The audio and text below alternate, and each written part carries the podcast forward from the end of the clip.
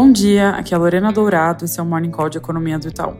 Começando pelos Estados Unidos, surpresa negativa de atividade, com o ISM Serviços de maio caindo para 50,3 de 51,9, pior do que a gente esperava. Uma métrica que a gente gosta de acompanhar, que é de pedidos menos estoques, está em níveis bem baixos, na verdade, nos níveis mais baixos desde o início da pandemia, em 2020, o que indica que a economia está desacelerando.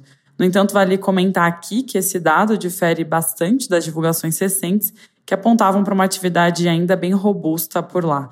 Na Europa, dados de atividade que saíram pela manhã mostram um desempenho mais fraco em abril, com vendas no varejo de lado e pedidos de bens duráveis da Alemanha com queda de 0,4%, antes expectativa de alta de 3%.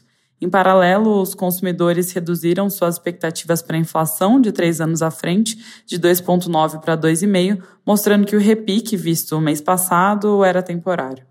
Um comentário rápido para fechar internacional: saíram manchetes falando que as autoridades chinesas pediram aos maiores bancos do país que reduzam as taxas de depósito para estimular a economia.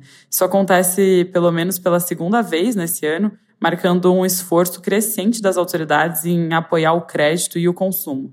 Na nossa visão, o impacto parece ser limitado. Aqui no Brasil, o governo formalizou, enfim, o lançamento do pacote para carro popular e caminhões.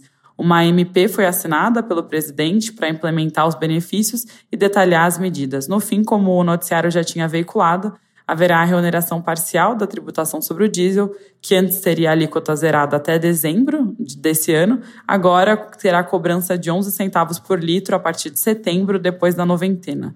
A medida deve render um bi e meio em novas receitas nesse ano e vai compensar o custo do programa de incentivo às montadoras, que vai ser por meio de créditos tributários aqueles que venderem os veículos com desconto aos consumidores. Desde o primeiro anúncio, o programa acabou sendo repaginado e, apesar de contemplar desconto para carros de passeio, acabou ficando mais voltado a ônibus e caminhões.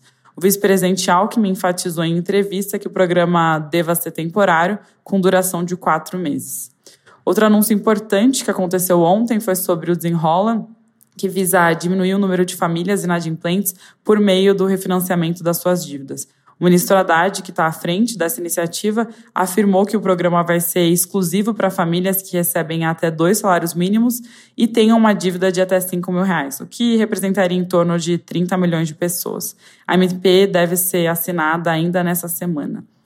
Por fim, todas as atenções voltadas para o parecer com as diretrizes gerais da reforma tributária, que deve ser entregue hoje às 4 horas da tarde pelo GT da Câmara. Retomando o que eu comentei ontem, o relatório do grupo de trabalho deve propor a criação de um imposto sobre valor agregado, IVA, dual, com uma cobrança feita pela União e outra pelos estados e municípios, unificando os impostos sobre bens e consumo.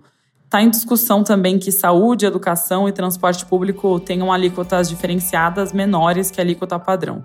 Então é importante acompanhar os detalhes a serem anunciados hoje à tarde.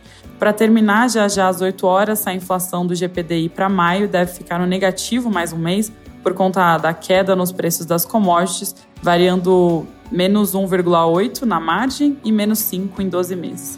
É isso por hoje, um bom dia.